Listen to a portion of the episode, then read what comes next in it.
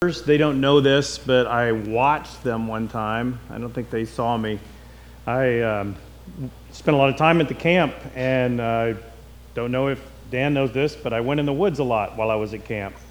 And uh, there was one time where there was a couple, it was a cute couple, walking hand in hand down the trail, and it was the Hamiltons. They didn't know I was watching. After their many years of marriage, they still walk hand in hand when nobody's looking.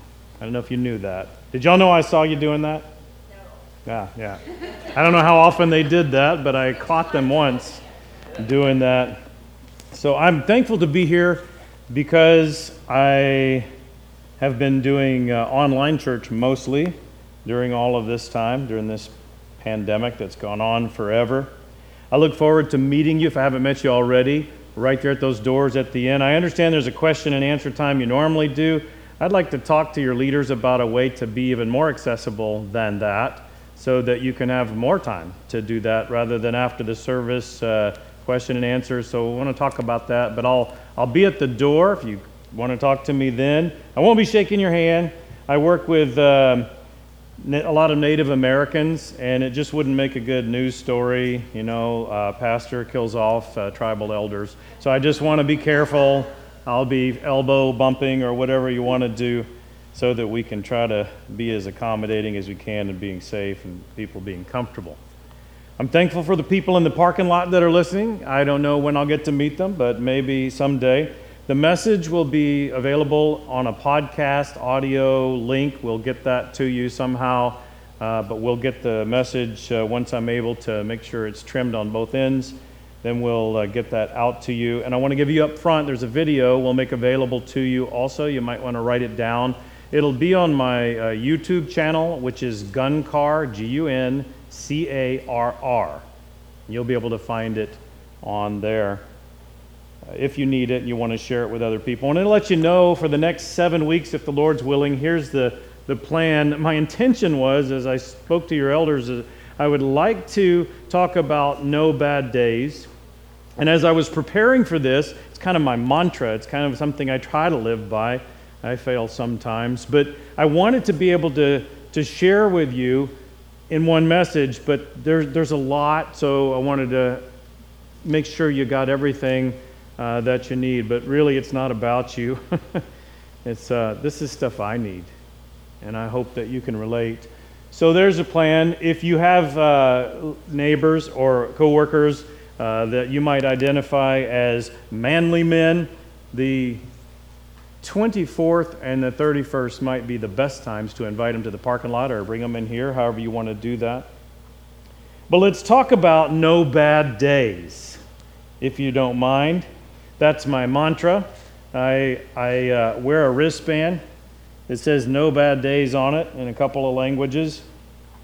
But if I struggle and I'm tempted to flip it around, it says attitude is a choice on the inside.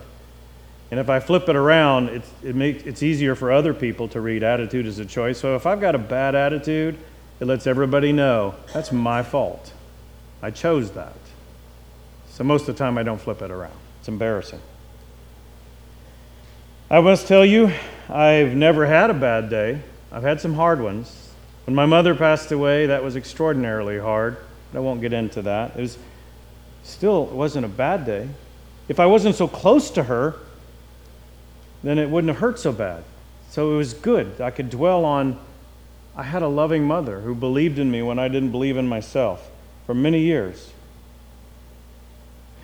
Pray with me if you don't mind.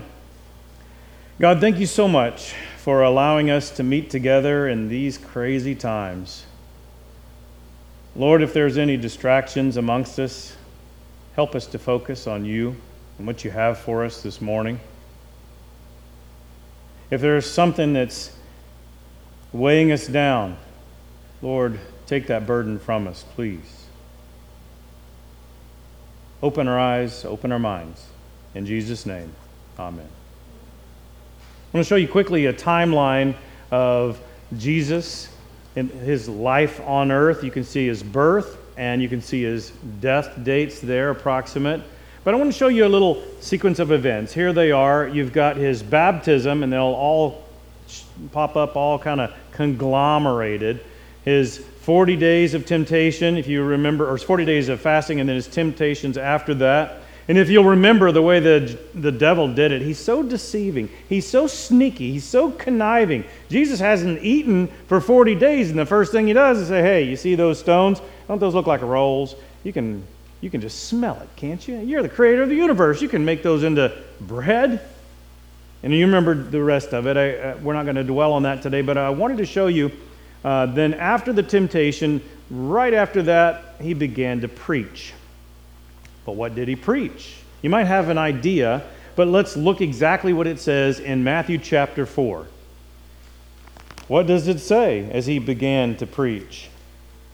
From that time, Jesus began to preach. This is Matthew chapter 4, verse 17. Repent, for the kingdom of heaven is at hand.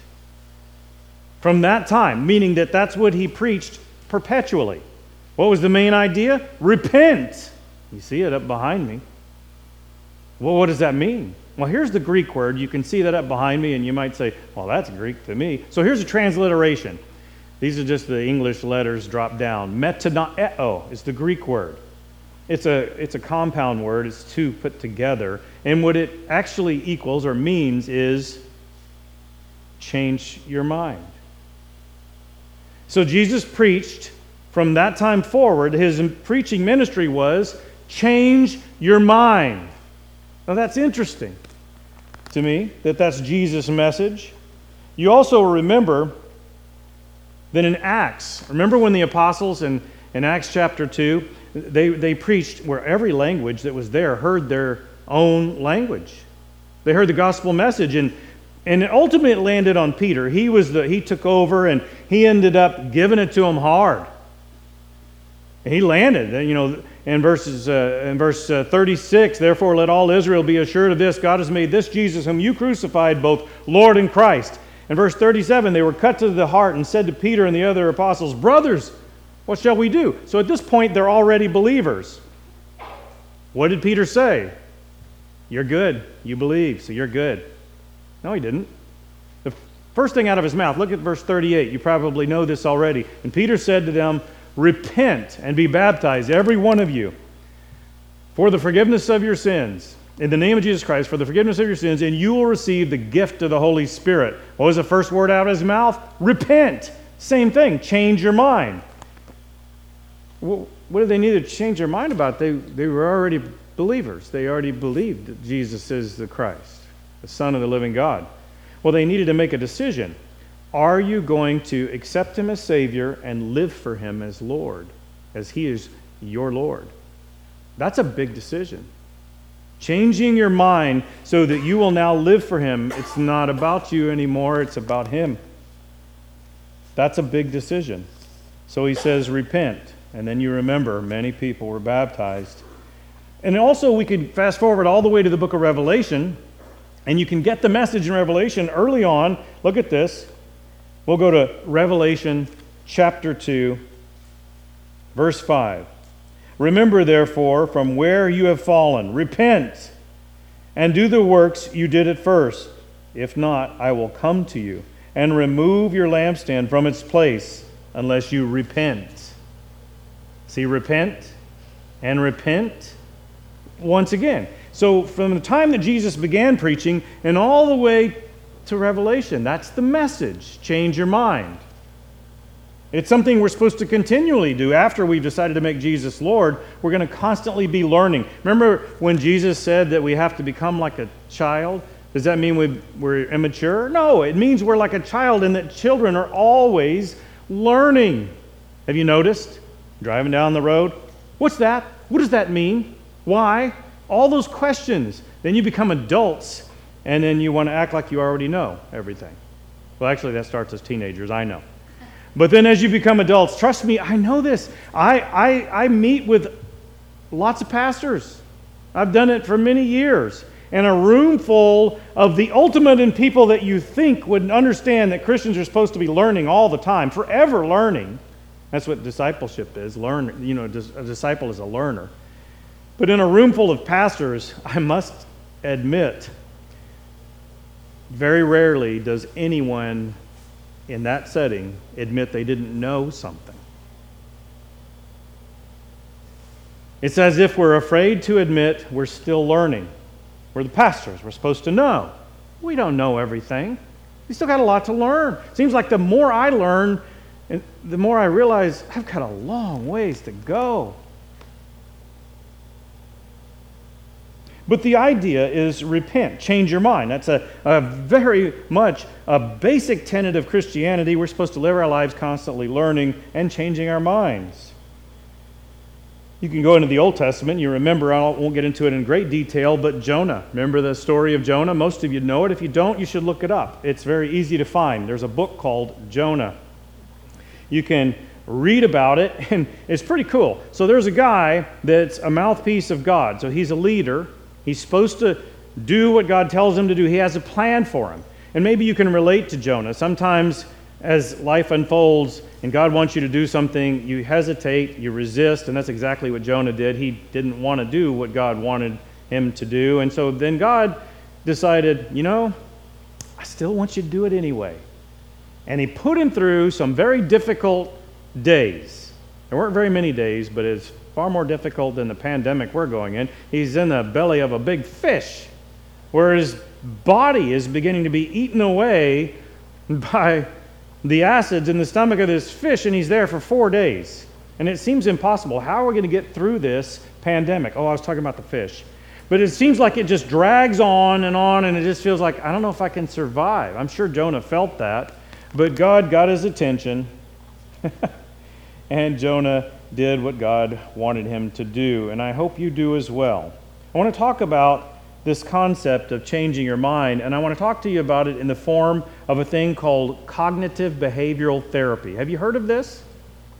If you are ever forced into a, uh, a situation where a judge says you must have counseling, if you're incarcerated and you are forced into counseling, if you are in uh, any type of counseling in modern times today, you're going to go through what is known as cognitive behavioral therapy. Let me explain quickly for you. First of all, we talk about thinking. That's the first process. You got to get your thinking right. Notice how it changed from red to green. Once you get your thinking right, then that absolutely impacts your feeling, how you feel, and then once your feelings are adjusted because your thinking was right, then this impacts your behavior. So that's cognitive behavioral therapy in a nutshell. But let me tell you a little bit more about it. Once your behavior is, is right, then that actually impacts your thinking. Isn't that interesting how this works? In fact, there's a servo thing that's going on where all of them are impacting each other. Once your thinking is straightened out, then your feelings are more in line with where they should be and your behavior improves. And then once your feelings are right, then your thinking is a little bit better and your behavior is better. Once your behavior is right, then your thinking's a little bit better and your feelings are a little bit behavior. They work with each other. But the first thing and the main thing is the thinking. You got to get that right. Modern psychology now today is finally caught up with a biblical truth that's been around for a couple thousand years and beyond change your mind. That's what Jesus preached from the beginning. That's, that's where it went through the book of Revelation. That's the, that's the idea is you, you need to constantly be learning because God's got stuff for you. You can read this book over and over and over again. And I, I know there's people in this room who've read many times through the Bible. And the Bible doesn't change, but you learn how it applies all different kinds of ways as you go through life. And you learn more about the wisdom of God and how His wisdom is so much greater than ours. So you change your mind. the, the world's finally caught up. Cognitive behavioral therapy works. It's about time they figured it out. That's what Jesus preached. Change your minds. In fact, this is so revolutionary, there's now a new field of study. And it's, I'll show you this image of a brain. I tried to find, this is called neuroplasticity. I tried to find a GIF, an animated GIF for your learning pleasure so that you could see how this works. But guess what? I couldn't find it. And I got Google. Look for it. See if you can find um, neuroplasticity. See if you can find an animated GIF because I could use it, but I couldn't find it. So I have this one. It shows that the brain's active. It does all kinds of things. But what is neuroplasticity? Anybody here know what that is? Raise your hand if you do. It's pretty new. In fact, just a couple years ago, if you would have typed it into Google, it would have told you you misspelled it. That's how new it is. It's, it's changing the, the field of psychology and psychiatry because what they've discovered, and we knew some things all along, but now they've actually been able to determine this really happens. When you think a certain way for a period of time, your brain begins to hardwire itself to more naturally think that way, but it's more than that. It actually changes its physical form in order for you to more naturally think like that. They've discovered this all kinds of ways. One of the ways they started beginning to understand this was they started seeing patients that would have brain damage, and that brain damage should mean that they should no longer be able to do something. And then that part of their brain is no longer there, it's, it's dead, there's no blood supply anymore. And yet, these patients somehow their brain remaps itself and it learns how to do these things sometimes depression and anxiety. Those are very real things in this pandemic time, don't you think? And one of the things that we know is that there are actually effective medications that can help us get back on track. But one of the things we learn with neuro, neuroplasticity is our brain actually reforms because if we think a certain way over a period of time, it begins to more naturally start firing that way and it reforms itself so that it just becomes more natural. Now, this is the way it plays out, and the world is, has quotes like this. I want to give you this one. This is kind of funny. The man with Limburger cheese on his lip thinks the whole world stinks. Yeah. So you've met people like this, right? This negative attitudes, they're always negative, drag everybody down, and they stay down, and they, they're stuck in this rut because that's the way they've been thinking for so long it's hard for them to get out of it. And it's negative, negative, negative. Nobody wants to be known as this negative person. But people do get stuck there. Life circumstances come, and, and people sometimes let those circumstances shape their brains. And physically, this is happening. The brain reshapes, and it just becomes more natural at being negative if, you're, if you've been negative for a while. And the Bible tells us something about this as well. The New King James Version, I'm gonna, I've been using the English Standard Version, but in the New King James Version, you can see this verse in Proverbs 23 7. The first part of the verse says, For as he thinks in his heart, so is he. It says more about this throughout the Bible as well. I'll just give you a few verses this morning because, for the sake of time, that's what we're limited to. But I want to give you this 2 Corinthians I'm having trouble reading this. I'm going to read it on the back wall. You can read it behind me. Chapter 10, verse 3. For though we walk in the flesh, we are not waging war according to the flesh. For the weapons of our warfare are not of the flesh, but we have divine power to destroy strongholds. We destroy arguments and every lofty opinion raised against the knowledge of God and take every thought captive to obey Christ. Did you see that? Take every thought captive to obey Christ. We're back to change your mind. Jesus spoke of this as he spoke on the Sermon on the Mount in Matthew chapter 6. Some brilliant words for us to live by. He said, Therefore, I tell you, do not be anxious about your life, what you will eat, what you will drink, nor about your body, what you will put on. Is not life more than food, and the body more than clothing? Look at the birds of the air. They neither sow, nor reap, nor gather into barns, and yet your heavenly Father feeds them. Are you not of more value than they? Look at this one. And which of you, by being anxious, can add a single hour to his lifespan? You ever thought about that? How much time are you adding to your day by worrying about things? As you think about it that way, you realize, oh, yeah, the more I worry, the more I just waste time, especially if it's something beyond your control. And why are you anxious about clothing? Consider the lilies of the field, how they grow, how they neither toil nor spin. Yet I tell you, even Solomon, in all his glory, was not arrayed like one of these. But if God so clothes the grass of the field, which today is alive and tomorrow thrown into the oven, will he not much more clothe you, O you of little faith? Therefore, don't be anxious, saying, What shall we eat? Or what shall we drink? Or what shall we wear? For the Gentiles seek after these things, and your heavenly Father knows that you need them all. So don't misunderstand. God knows we need these things. But look at this verse Matthew chapter 6, verse 33. But seek first the kingdom of God and his righteousness, and all these things will be added to you. If you just think for a moment about what that means. So maybe you've got some things going on in this world. Maybe it's financial struggles. Maybe it's a job issue. Maybe it's health. Maybe it's family struggles.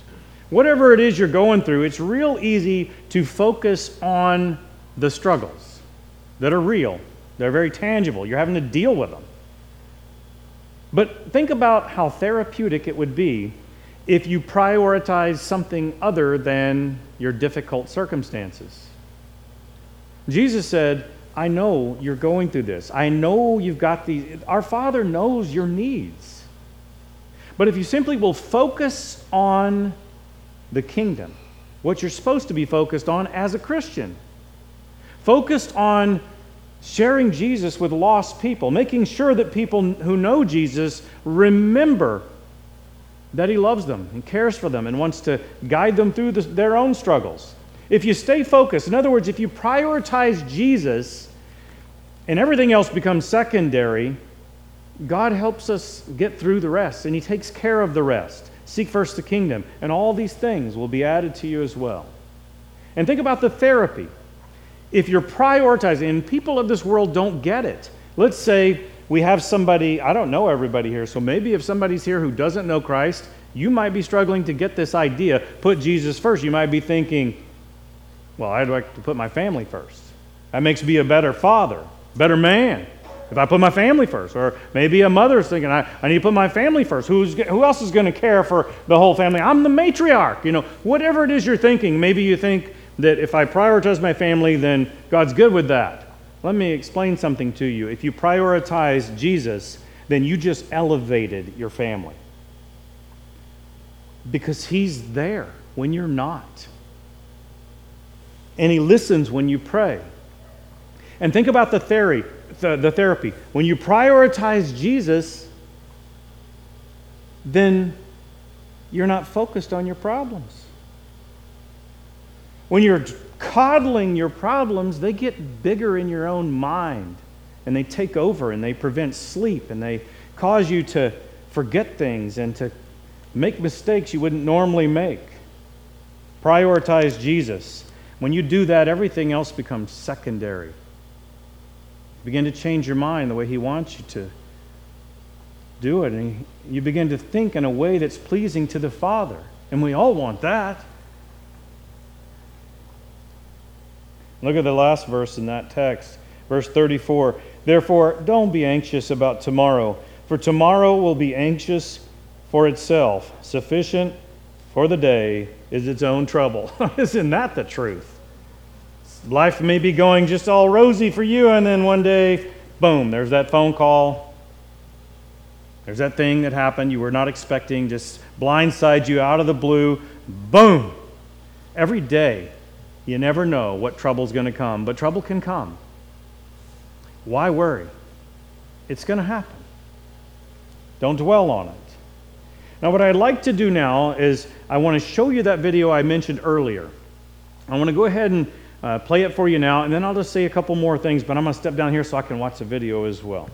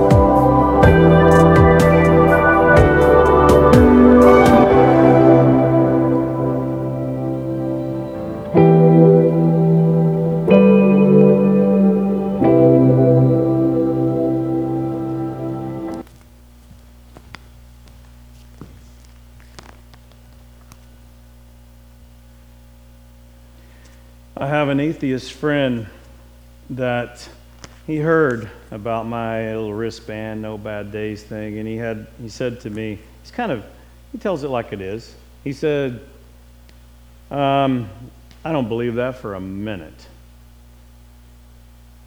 Talked to him for a little while. He's an atheist, so I had to talk to him from a, um, his perspective.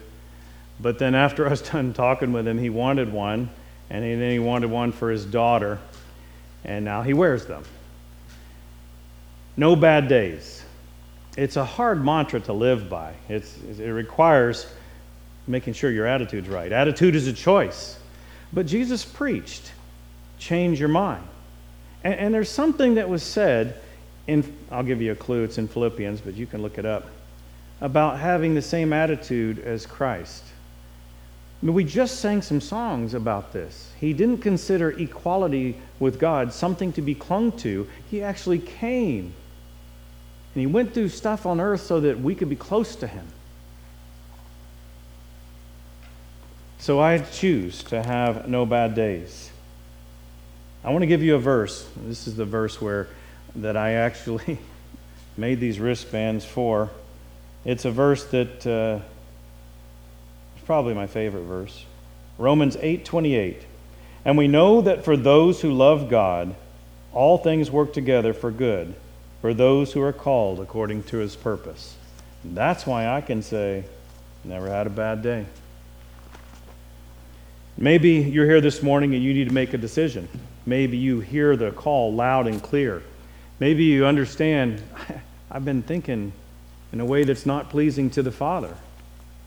It'd be easy to do in this world that we're inundated with so much negativity. You can't turn the television on without negativity. You can't turn social media on without negativity. And somebody somewhere trying to shape your thinking. But Jesus wants you to think in a way that's pleasing to Him, Christians.